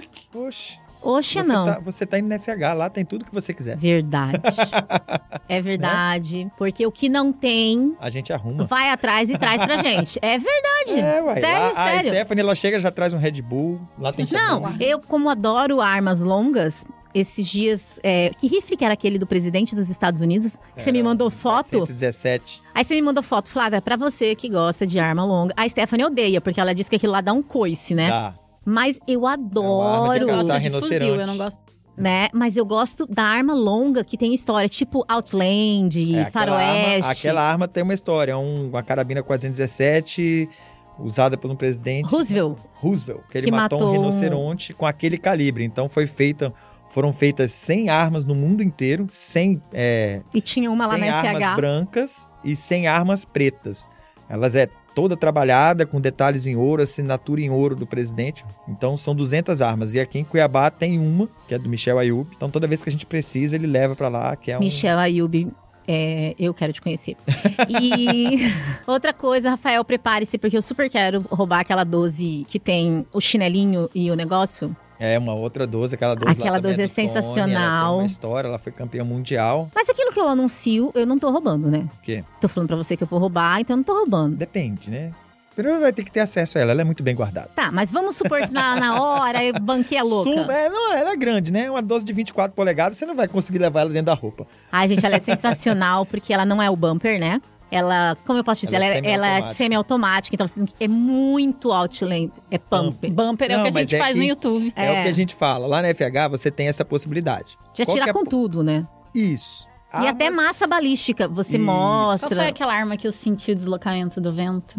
Ah, foi aquela que você gravou, né? É. Um fuzil cinco cinco seis. Então nós temos várias plataformas de armas. O que, é que eu costumo falar pra quem é leigo, né?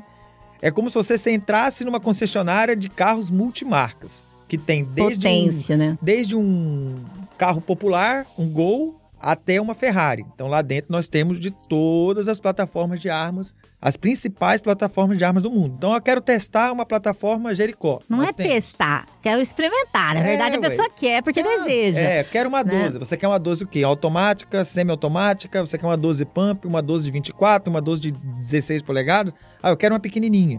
Cada arma tem sua característica. Ah, e, e as pessoas acabam tendo suas preferências, né? Isso.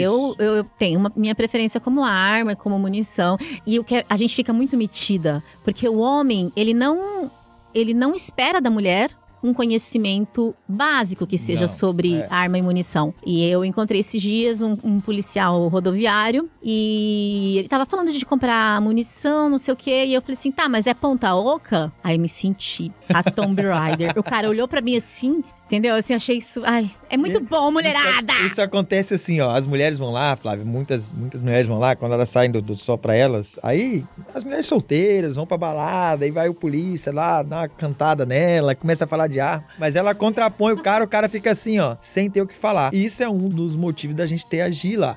Também a Gi, também ela entra nesse... Os homens, quando são atendidos... A Gi não tá lá única e exclusivamente para isso. Ela é um nosso elo de ligação. Ela recebe, mas às vezes ela precisa... É, porque você... A formação, as formações que vocês possuem... Por exemplo, você falou da qualificação do Pacola, falou dos gêmeos, a sua formação. Automaticamente, ela não é uma formação comercial para ficar rindo. Não, não ela, é uma, ela é uma formação... de prevenção, Sim. uma reação. Então, a forma como esses moleques te recebem lá, cara, é do tipo, mão, é, na cabeça, mão na cabeça. É diferente da Gi. E quando a Gi vai pra linha de tiro, que às vezes ela precisa ir pra linha de tiro, então uma outra coisa que a gente faz lá é dar preferência pras mulheres. Então, muitas vezes a mulher, ela já é mais retraída quanto à questão da arma. Mas quando ela é atendida por outra mulher, que vai lá no tiro com ela, a coisa muda. Então ela se solta. Mulher então, é um negócio, né? Porque, e por quando, exemplo... E quando a Gi atende um homem, que muitas vezes ela precisa ir lá, tá muito cheio... Ele se sente constrangido. Não, ele fica... Não é constrangido, ele fala, cara, sabia que mulher sabia tudo isso. Eu ouvi uma frase do Pacola que eu acho, eu acho incrível. Ele fala assim, que se você nunca deu um tiro, você não é homem. Eu falei, eita! Porque, né, eu... É, que as tendências são que homem nasceu, né? Pra caçar, cruzar... E atirar, entendeu? Essas são as principais. Não fale isso para mim, coisa machista. É uma teoria meio machista. Mas é, mas se você pegar lá atrás, quando a gente chega num, num teoria de defesa, quando a gente vai falar de defesa... Ah, sim, o provedor e o defensor da sim, casa, né? Vai ser sempre o homem. E não tem como. Se a gente tá aqui agora, pô, a gente tá Aquele aqui vídeo no Só Pra Elas, o cara foi rendido naquele trailer. Quem vem sim. lá de dentro virado no giraia é a mulher, e, e... entendeu? Porque... Ela quase mata todo mundo. É, e o cara era policial, se eu não me engano, sim. bobeou. É, mas... Mas a mulher quase arrebenta com tudo. Mas assim, a mulher, ela não... Não esperam dela. Não esperam dela. Então, a Por mulher, isso que eu tô viva. Ela já é mais... Ela é colocada de lado. Eu falei pro Rafael que eu reajo sempre. Ele falou assim, por isso que você tá viva, porque o homem não espera da mulher. E aí é aquele momento em que ele fica paralisado. Mas tem que tomar cuidado, que muitas vezes hoje, né, é complicado isso aí. Não, mas hoje até eu reagi, porque a gente aprende no curso, reagir mulherada... É a submissão ativa. ativa. Guarde a sua energia para o momento em que você precisar utilizá-la. Não aceite ser removida do ponto A para o ponto B, porque aumentem muito a sua estatística se de ser mudar, violada ou morta. Se você for transportada nesse, você tem que guardar a sua energia para soltar. Para fugir. No tempo certo, não adianta ficar gritando, tá guardando... Mas esse negócio do ver, identificar, decidir e agir não é só pra arma, não. Eu, eu é utilizo pra tudo. pra tudo na vida. É pra tudo. Eu vi uma situação, identifiquei uma possibilidade, eu vou decidir, eu vou bater boca, vou conversar, o que que eu vou fazer? Ali, então assim, muda muito. A forma como você vive muda. Isso. Nós tivemos um caso de uma aluna que ela, ela saiu depois do curso, ela foi pra uma... Foi aqui no Shopping Estação.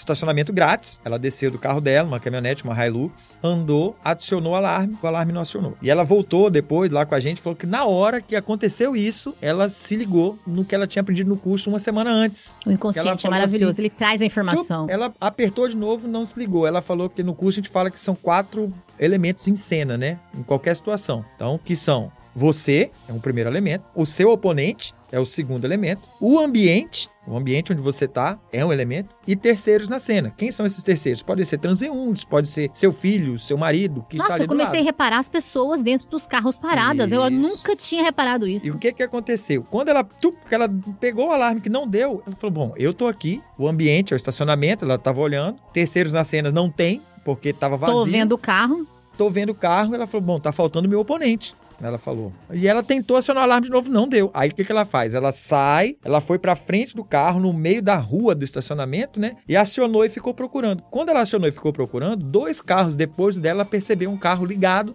com isso, filme fechado o carro. Ela identificou o oponente dela. E quando ela identificou, ela também foi identificada. Então, ela identificou na hora, ele saiu do carro, o cara saiu do carro, ela viu, ela entrou, entrou no carro dela, saiu rápido e foi pro estacionamento coberto lá, lá dentro. Ela estava no estacionamento aberto lá fora. Ela foi, correu pro estacionamento coberto lá dentro com o carro dela. Ou seja, teve uma atitude totalmente preventiva. Preventiva. Preventiva. Porque ela estava sozinha, se ela corresse, ela não ia dar tempo. Então ela correu para dentro do carro, ligou o carro e saiu. O cara não conseguiu chegar nela.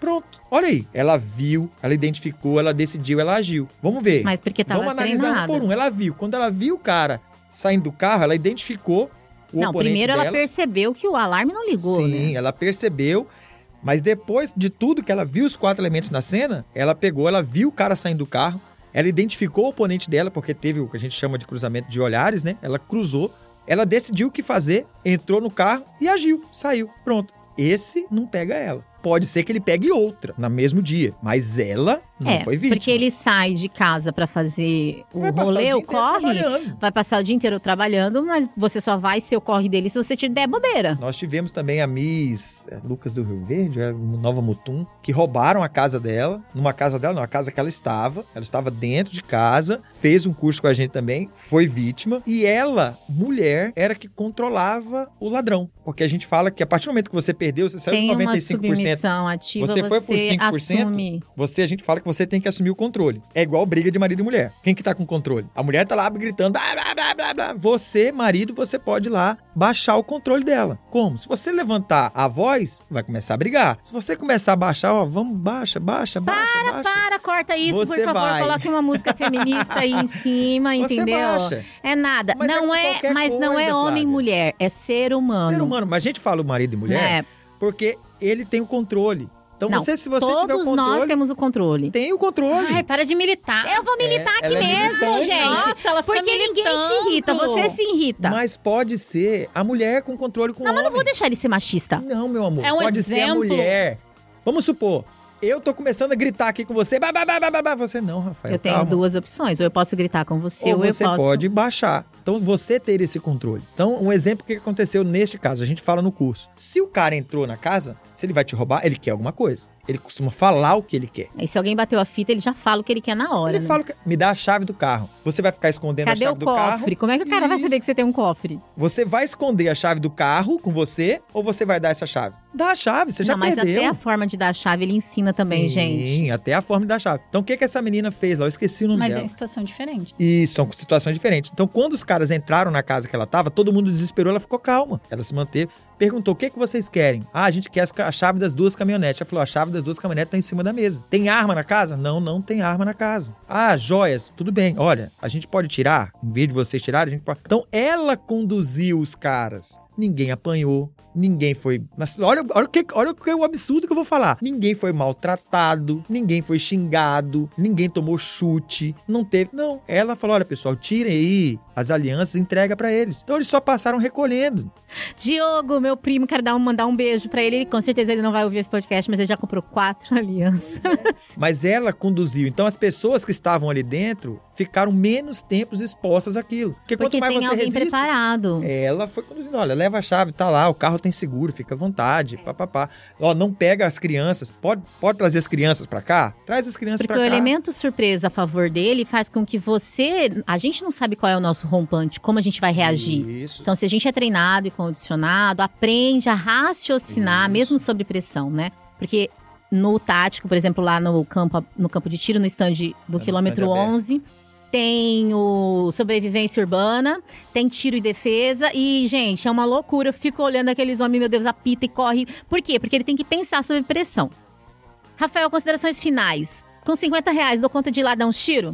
Dá.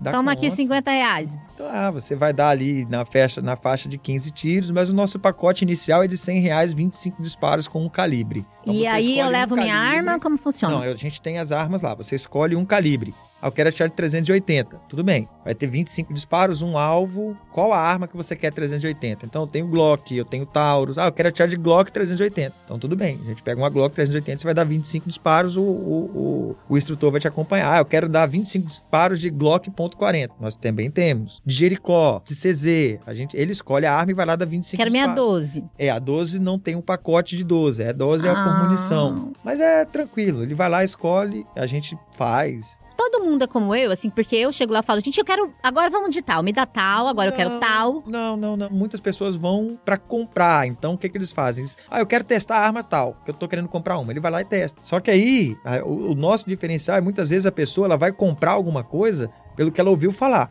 Não que sirva pra ela. Ali tem um test fire. Isso, a pessoa chega lá falando assim, ah, eu vou comprar uma Glock. Aí você pergunta, você já tirou de Glock? Aí ele fala, não, nunca tirei. Então como é que você vai comprar uma Glock? Você já investir doze mil reais numa arma que você nunca tirou. E se essa arma não for boa pra você? É essa consultoria, é, a gente que dá. Lembra que eu quis trocar de arma porque eu percebi que o gatilho de uma tinha uma folga e eu não queria? Sim. Então é essa prática, essa experiência que você decide isso, qual gente, você quer comprar ou não. Porque muitos, é muitos clientes, e eles vocês, chegam querendo fazer vocês isso. Vocês fazem toda essa parte de despachante? Como que a gente Também chama tem. Isso? Porque, por exemplo, você chega na F H querendo comprar arma e eles fazem todo o todo processo, processo para você ter a, a posse da arma. O porte O também. porte é outro momento, porque uma coisa você precisa de uma autorização para comprar Sim. e depois para portar. O que, que é o portar? Sair na, sair na rua, né? Porque isso. é aquilo que o Rafael falou, se eu tenho uma posse para a Web Flávia ou para o apartamento, eu posso ostentar, assim, a minha doze. Aqui dentro. Tipo Maria Bonita. Cruzada dentro. Entendeu? Porque eu tenho a posse, mas eu não tenho o porte, eu não posso passar do portão. Não pode. Então, lá você entra, você vai ser recebido e... Ah, eu quero comprar uma arma. Você vai ser orientado, você já sabe a arma que você quer comprar. Ah, eu quero comprar uma Glock, dá um exemplo. Todo mundo então, quer a Glock, né, cara? É, é porque famosa. Muito ouviu falar, né? Aí você vai, vai ter o vendedor que vai te falar, olha, Glock tal, tal, tal. E ele vai te perguntar, você já atirou com ela? Ah, não. Quer testar? Quero. Então ele vai ser conduzido para o stand, chega lá no stand, vai ser recepcionado por um dos nós, um dos nossos instrutores. Provavelmente quem vai recepcionar é a Gi. Ah, mas você vai comprar uma Glock? Você já atirou com ela? Não. Então por que você vai comprar a Glock? Ah, porque o meu amigo tem uma. Não, mas olha, você tem aqui a Glock, você tem aqui a Taurus T S nove, você tem a Taurus G dois C, você tem a H K, você tem C Z, outros modelos de Taurus. Por que que você não atira com todos? Você vai saber qual que mais se ajusta a você. Cara, é tipo, você vai casar e você vai poder escolher o homem? Sim. Muito bom. É isso, aí ele vai lá, escolhe, dá quantos tiros ele quiser e volta. Ah, eu escolhi essa. Ele vai lá na loja e fecha a compra da arma. Tem mais homem ou mulher? É igual? Tem mais homem. Mas, tipo assim, é um ambiente que eu não me sinto constrangida. Mas eu sou uma pessoa que eu sou tímida, sem vergonha. Se a mulher é mais acanhada, como faz? Ela Mas chega, agenda... Não, ela vai chegar, nós vamos recebê-la normalmente. A gente já identifica. Essa mulher, ela já chega ali, você... É visual, não é, putz, ela entrando numa loja e não gostar da vendedora. Não, é visual. Você chega, você já identifica a pessoa que tá ali, mas não só mulheres, tá? Homens também. Essa pessoa, você já vai ter que ter uma abordagem com ela diferente, você vai ter que levar ela pra um stand sozinho, você vai ter um pouco mais de tempo pra ela. É isso que a F H pra mim é sensacional e diferente de todas as outras, porque ela tem esse atendimento personalizado, focado no ser humano, independente de gênero, idade, situação... Não, o que for, que for, né? Existe essa humanização. Lógico que eles são caveira, então eles tiram a gente da linha de tiro, mas eles são os lords, são super atenciosos. Eu super recomendo, gente, vá dar uns tiros. É, e assim, a nossa, a nossa empresa é formada, Flávia, com bases do que o nome diz mesmo, né? De força e honra. Então, a gente tem as pessoas que nos cercam, as pessoas que vão, elas vão lá, elas vão ter esses princípios, né? De força, esses princípios de honra, porque todos, todos nós lá somos, e a gente tenta passar isso para os nossos, pros nossos funcionários, nossos colaboradores, que são, é, é, que elas trabalhem nos princípios de homens de, ofer- de, de operações especiais, né? Não, naquele dia que eu estava desesperada, você poderia ter me vendido o mundo. E, e naquele... você poderia ter comprado. E eu compraria, porque eu estava desesperada, eu nem carteira levei, ainda saí devendo cinquenta reais do ainda estande. Saiu, saiu devendo, pagou? Lógico, me respeita.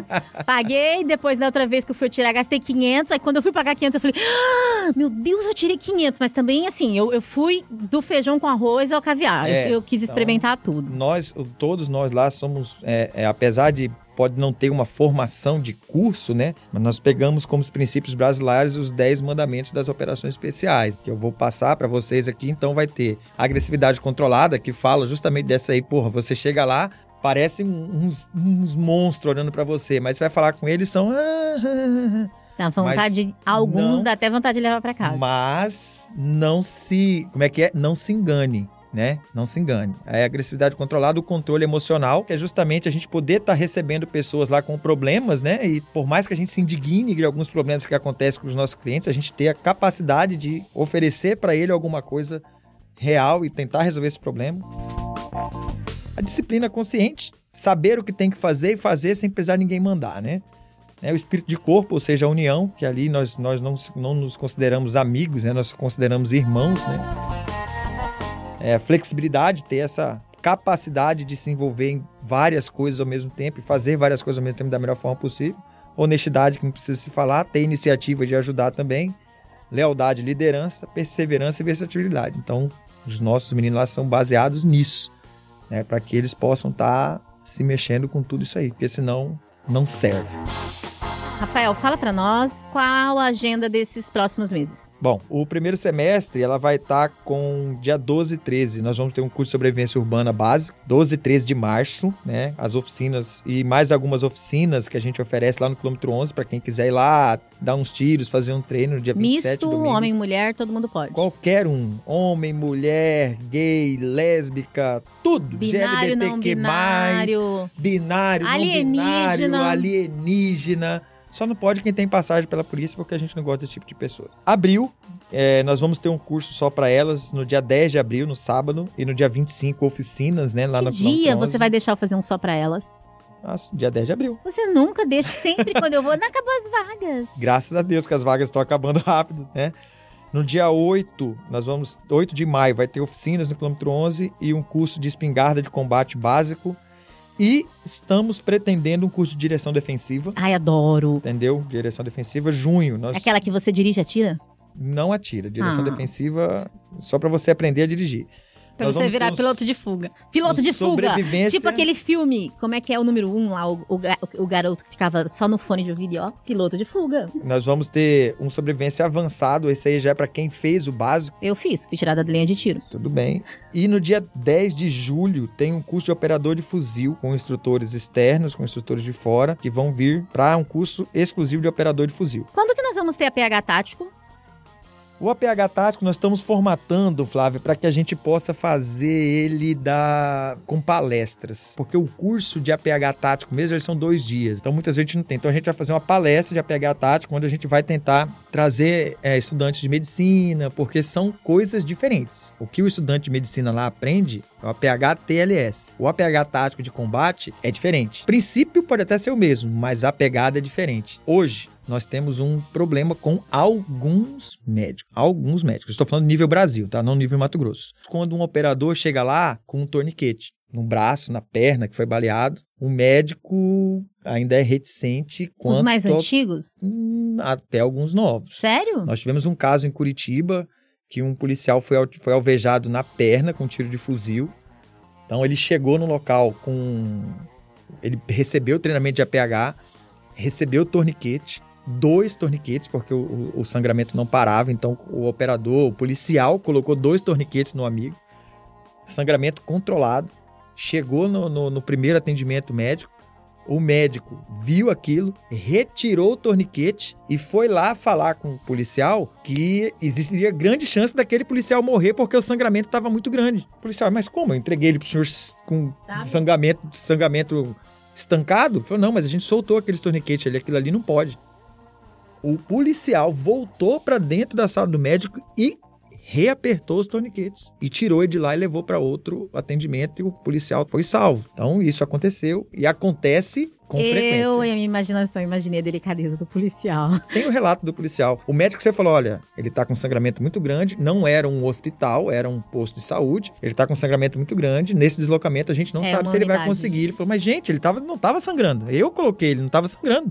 Aí voltou lá, o médico tinha afrouxado o torniquete. Porque falou que não era, que não podia, ah, blá, blá, blá, blá. O policial voltou, apertou, pediu apoio de fora e levou ele para o hospital. O policial está salvo. E o curso básico de tiro? O curso básico de tiro são para pessoas que querem aprender a atirar, querem aprender a manusear essa arma de fogo, entendeu? Não, ah, mas eu não quero fazer nada de defesa. Não, só quero aprender a manusear uma arma de fogo, ter um pouco mais de segurança. Isso você pode ir lá, procura a Gi, marca com ela num dia, um curso de mais ou menos três ou quatro horas, e marca direto com a Gi e faz o curso lá mesmo. É, ele é personalizado, sim. Turmas menores. Sim, né? Se você tiver, por exemplo, ah, eu e mais três amigos, porque os instrutores é um para três. Então, se eu tiver quinze pessoas num, numa linha de tiro, tem que ter três instrutores. Então, no máximo três para um lá dentro do stand. Então, as turmas dos nossos lá são três para um. Então, lá. Mas se tiver mais, eu vou ter que colocar dois instrutores. Mas essa é a pegada. Isso pode fazer feito qualquer hora. É, não precisa... Ah, a pessoa uhum. vai fazer a prova lá para tirar posse da Polícia Federal. Ela quer treinar? Ela vai lá no stand, o instrutor acompanha, faz a prova com ela, faz o teste com ela, entendeu? Uhum. Aí, no outro dia, ele vai lá e se... sai melhor, né? Uhum. Então, isso, os cursos são feitos. Tem certificado? Sim, é tudo certificado. Recebe certificado lá na hora dos cursos. Bacana. Inclusive com carimbinho de cera, que agora a gente é chique. Rafael, como sempre, mais do que trabalho, é um prazer. E com prazer... É mais caro. É mais caro. Gi, um beijo enorme. Eu acredito que você deu um atendimento muito humanizado, de uma forma mais acolhedora, não... pelo estigma de só o homem atirar, mas eu fui orientada para ir na F H procurar o Pelegrini. Mas o Pelegrini não me passou a segurança e o acolhimento que você me passou e, na sequência, o Rafael me passou. Então, eu acho de extrema importância e inteligência que a F H tenha uma mulher hoje à frente desse atendimento ao cliente. Facebook, Instagram, F H Treinamentos Especiais. Vão lá, façam, atirem, marquem. Sigam a F H nas suas redes sociais para que vocês possam ser avisados e notificados das novidades, porque toda hora tem novidade. Vai ter fotos. De vez em quando vai ter uma foto diferente ter, lá. Mas inclusive, a gente nós tem. Vamos agora poder atirar montadas. Eu tô super montadas? Pensando nisso. Ai, é que você postou que tudo está na internet, eu não acredito. Daquele stand do cavalo. Não, mas você pode... Ué, mas só monta no cavalo? Não, dá pra, eu fiquei sabendo que dá pra tirar montando de outro jeito. Dá. Você contou. Eita!